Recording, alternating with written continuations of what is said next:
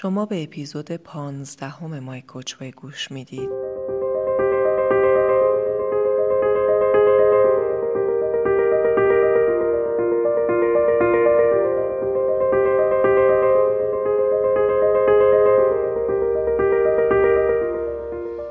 درود و سلام. به پادکست مای کوچوی خوش اومدین. من شیلا رزاق کریمی میزبان شما در این پادکست هستم. حرفه من مربیگری یا به اصطلاح کوچینگ در زمینه توسعه و تعالی فردیه و دکترای کسب و کار با تخصص رهبری دارم. هدف از این پادکست روشن کردن مسائلیه که معمولا هممون توی زندگی باهاشون دست و پنجه نرم می‌کنیم و یاد دادن روش خودمربیگری. خیلی خوشحالم که توی این راه با هم همراه میشیم.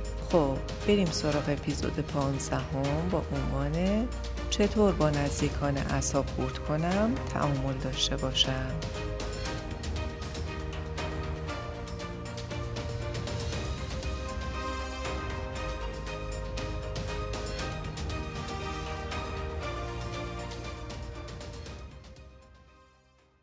امیدوارم همگی هفته خوبی رو پشت سر گذاشته باشید. برای من که عالی بود. توی هفته ای که گذشت برای دومین بار امه شدم و یه فرشته کوچولو به جمع خانواده ما اضافه شد. دیگه اینکه خبر خوش موفقیت آمیز بودن واکسن کووید 19 رو هم از خبرگزاری های معتبر شنیدیم و شکر خدا از این بابت خیلی خوشحالیم. من که فکر می‌کنم انگار دنیا رو پس گرفته باشیم و امیدوارم این بار قدرش رو بیشتر و بیشتر بدونیم. اما موضوع این هفته یعنی چطور با نزدیکان اعصاب خورد کنم تعامل داشته باشم.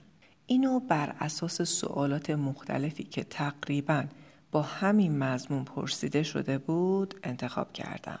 مثلا پرسیده شده بود با کسی که اختلالات شخصیتی داره چه کار کنم. borderline خودشیفتگی ناسالم داره و کلی title و تشخیص تخصصی روانشناسی در این زمینه ها و اکثر این موارد و این آدم هم فامیل بودن. اکثرا شوهر یا قوم شوهر یا چند نفرم شدیدن از مادرای خودشون گلایه داشتن. دوستان راستش من توی موارد تخصصی روانشناسی و روانپزشکی تخصصی ندارم و می‌دونم که تشخیص دقیق اختلالات روانی حتما کاری متخصص هستش و با خوندن مطالبی که بیشتر جنبه تبلیغاتی داره و زدن تستایی که به اصطلاح بهشون زرد گفته میشه نمیشه. یا به قول اسفانیای خوشکلاممون نمی‌شد ولی ببینید اکثر ما احتمالا یکی رو توی فامیل داریم که برامون تحملش سخته و دوست داریم بدونیم که با او چه رفتاری داشته باشیم تا خودمون آسیب نبینیم. اخیرا از خیلی از مراجعینم شنیدم که از واژه آدم های سمی هم استفاده می‌کنن. توی این اپیزود می‌خوام بگم که یه همچین برداشت و نامگذاری چه اشکالاتی داره. همینطور تعریف کنم چرا برامون رفتار دیگران انقدر ایجاد چالش می‌کنه. اول از دومی شروع کنم. چرا رفتار دیگران برای ما چالش داره؟ دلیلش اینه که ما نیازمند به این دنیا اومدیم. وقتی نینی کوچولویی بودیم شدیدن محتاج به یکی بودیم و اگه کسی نبود که ازمون نگهداری کنه ما میمردیم. پس بزرگترها تر خشکمون می‌کردن و مواظب اوضاع و احوال ما بودن که ما مریض نشیم و خودشون هم توی دردسر نیفتن. خلاصه به ما بد نگذره تا خودشون هم زندگی راحتتری داشته باشن. در واقع ما کاملا وابسته و نیازمند دیگری بودیم و اینطور یاد گرفتیم که چشممون به دیگری باشه. بعد که بزرگتر شدیم و کمی مستقلتر ازمون مثلا پرسیده می‌شد که کی اذیتت کرده؟ دوستت با حرفاش ناراحتت کرده؟ و ما این پیغام رو دائم می گرفتیم که کسی می‌تونه احساسات ما رو دستکاری کنه. اون زمونها شانس اینو نداشتیم که بهمون به گفته بشه مسئول احساساتت خودتی. و اینطور پرورش پیدا نکردیم که بدونیم هیچ کسی قدرت اینو نداره که با حرفاش به احساسات تو لطمه وارد کنه مگر اینکه خودت بهش این اجازه رو بدی. و از همون زمانها بود که ما باور کردیم که دیگری می‌تونه روی احساسات ما حاکم باشه. و اما راه خود مربیگری می‌خواد این باور غلط رو که توی ما ریشه عمیق کرده به چالش بکشه و چارچوباش رو بشکنه و ما بدونیم که احساسات که نیروی محرک زندگی ما و سوخت و انرژی حیات ما هستند. در واقع این قدرت عظیم حیات دست خود ماست نه دیگری.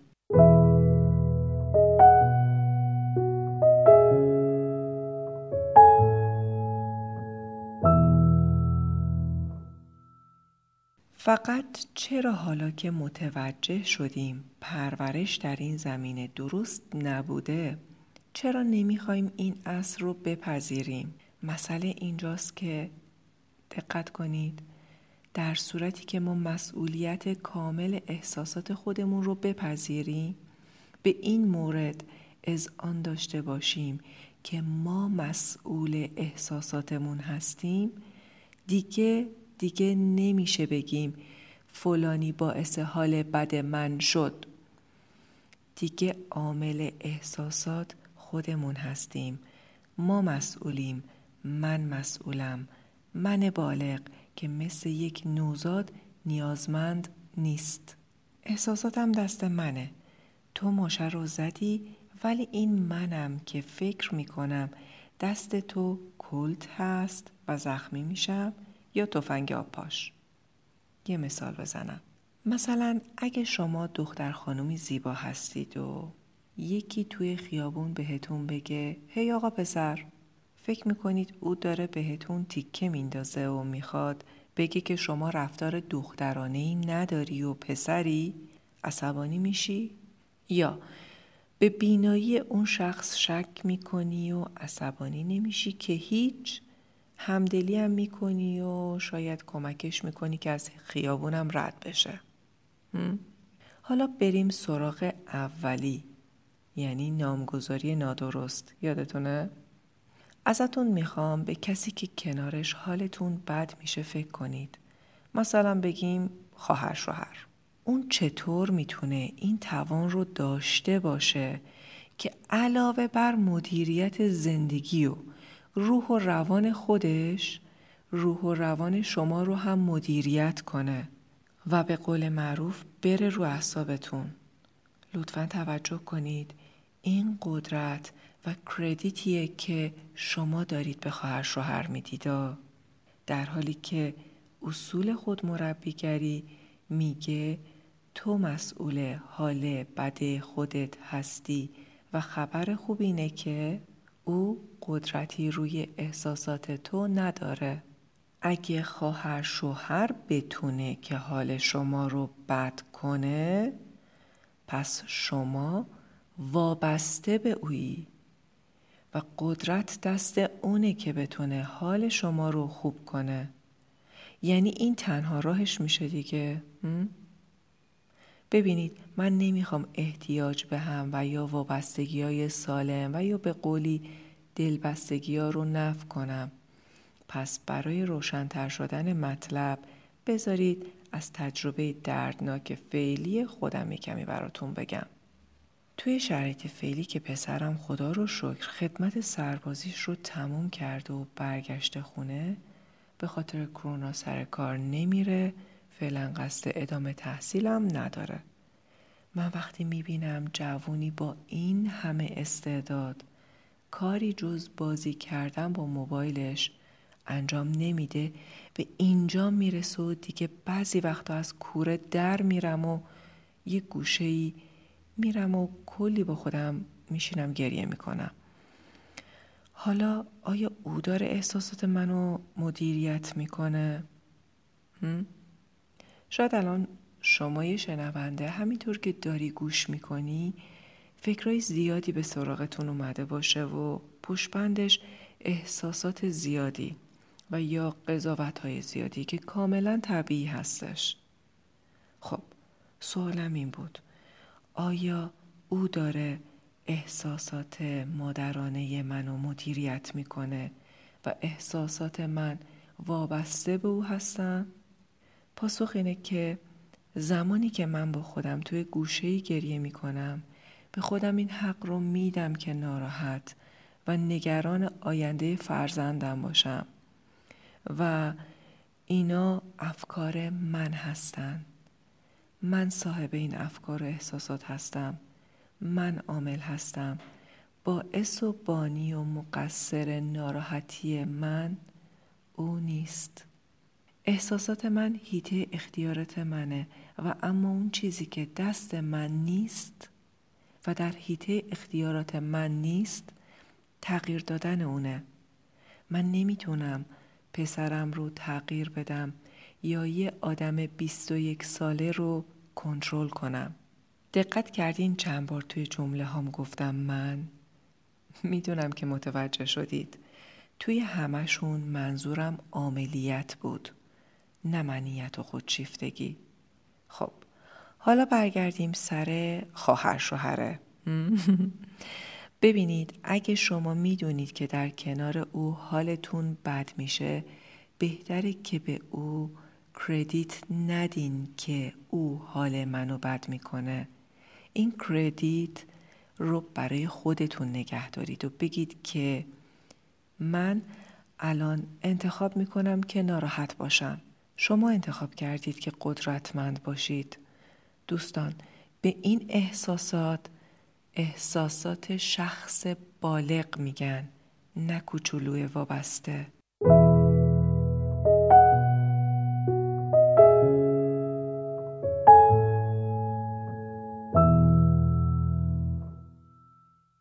دیگه حواسمون به چی باشه؟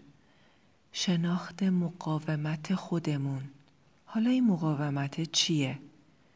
مقاومت دقیقا جاییه که ما بیشترین انرژی حیات رو روش می‌ذاریم و هدرش میدیم. به جای اینکه به هیته اختیارات و توانمندی های خودمون برسیم. ما عیب و ایرادهای طرفی رو که رو اعصابمونه رو خوب می‌دونیم. با دیگران هم کلی در موردش صحبت می‌کنیم تا بقیه هم تاییدمون کنن و به ما بگن که چقدر ما مظلوم واقع شدیم و برامون دلسوزی کنن. و خوب می‌دونیم که به قول دایجان ناپلون اون خبیس چه رفتاریش رو باید عوض کنه. خوب خوب می‌دونیم. حالا اگه ازتون بپرسم که آیا این آدم همیشه همینطور رفتار می‌کرده؟ جواب بله بله. فلان تاریخ فلان روز این وقت اون روز. مدارک زیادی رو رو می کنید تا ثابت کنید که این کارا رو کرده. قاعدتا سوال بعدی اینه که اگه این آدم همیشه همینطور بوده چرا دیگه از رفتارش جا می‌خورید و قافل گیر میشید؟ این همینه که همینه. این همیشه همینه. شاید بلافاصله بریم توی لاک دفاعی و بگیم نه قافلگیر نمیشم. ولی اصل اینه که چرا قافلگیر میشیم؟ و این همون مقاومتیه که ما از خودمون نشون میدیم و میگیم که من ازش این انتظار رو نداشتم. چرا این انتظار رو نداشتی؟ اگه او همیشه همین بوده و تو مدارک و دلایلی داری که بوده پس اوکی مقاومت نکن. بپذیر که این اینگونه است. ولی وقتی که ما میریم روی آمال و آرزوهای خودمون و می‌خوایم که او اونطور نباشه که هست مقاومت داریم. زمانی که او همون عمل همون رفتار همیشگی ازش سر می‌زنه ما دوباره متعجب و قافلگیر میشیم و میگیم ازش انتظار نداشتم. در واقع فکر ما ما رو گول زده و از همون سوراخ دوباره نیش خوردیم. دوباره و دوباره. چطور از این چرخه بیرون بیایم؟ یه راه حل خوبی توی کتاب آنچه هست را دوست بدار اثر خانم بایرون کیتی پیشنهاد شده که می‌تونه کمکمون کنه. توی اپیزودهای بعدی هم بیشتر در موردش توضیح میدم و مثال می‌زنم براتون. حالا کسی که باهاش مشکل داری رو در نظر داشته باش. حالا نحوهی که به اون آدم فکر می‌کنی رو در نظر بگیر. ببین در موردش چجور فکر می‌کنی. انگاره های ذهنی تو از اون آدم چیه؟ تعریف تو چیه؟ چطور داری او رو نگاه می‌کنی؟ چطور تعریف و تشریحش می‌کنی؟ اونه که باعث میشه چطور تعامل این وسط شکل بگیره. ببین زبان بدن تو چشمان تو نوع نگاهت فریاد می‌زنه که آقا من از تو خوشم نمیاد حالم به هم می‌خوره. اون موقع تو میگی من که بهش سلام کردم پس چرا او به من سرسنگین رفتار کرد؟ خب شاید شما بگید که من دوست ندارم روی خودم کار کنم و اینجور چیزا رو بشنم ببینم و در بیارم. و انتخابتون این باشه که توی جایگاه قربانی باشید و بگید او مقصره. یا به او قدرت بدید و بگید او سم یا انرژی قدرت مورایی داره. این هم به خودتون بستگی داره و انتخاب خودتونه.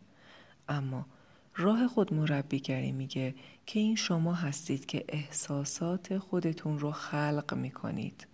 آدم ها ممکنه هر رفتاری با شما داشته باشن هر حرفی به شما بزنن نمی‌دونم هر تهمتی افترایی.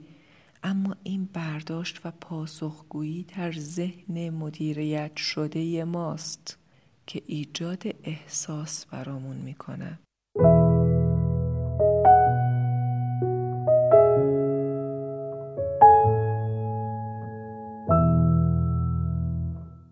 خب بریم برای جنبندی فرض کنید الان قرار کسی رو ببینم. حالا چه شخصی باشه که دوستش دارم چه شخصی باشه که دوستش ندارم.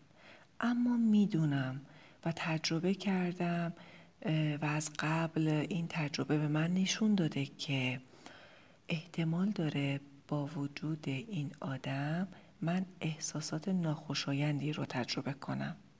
پس قبل از اینکه پیش او برم به افکارم در مورد او نگاه می کنم به خواهر شوهره یا به فرزندم. به خودم یادآوری می کنم که اینها افکار من هستند و من مالک و مسئول مدیریت کردنشون هستم.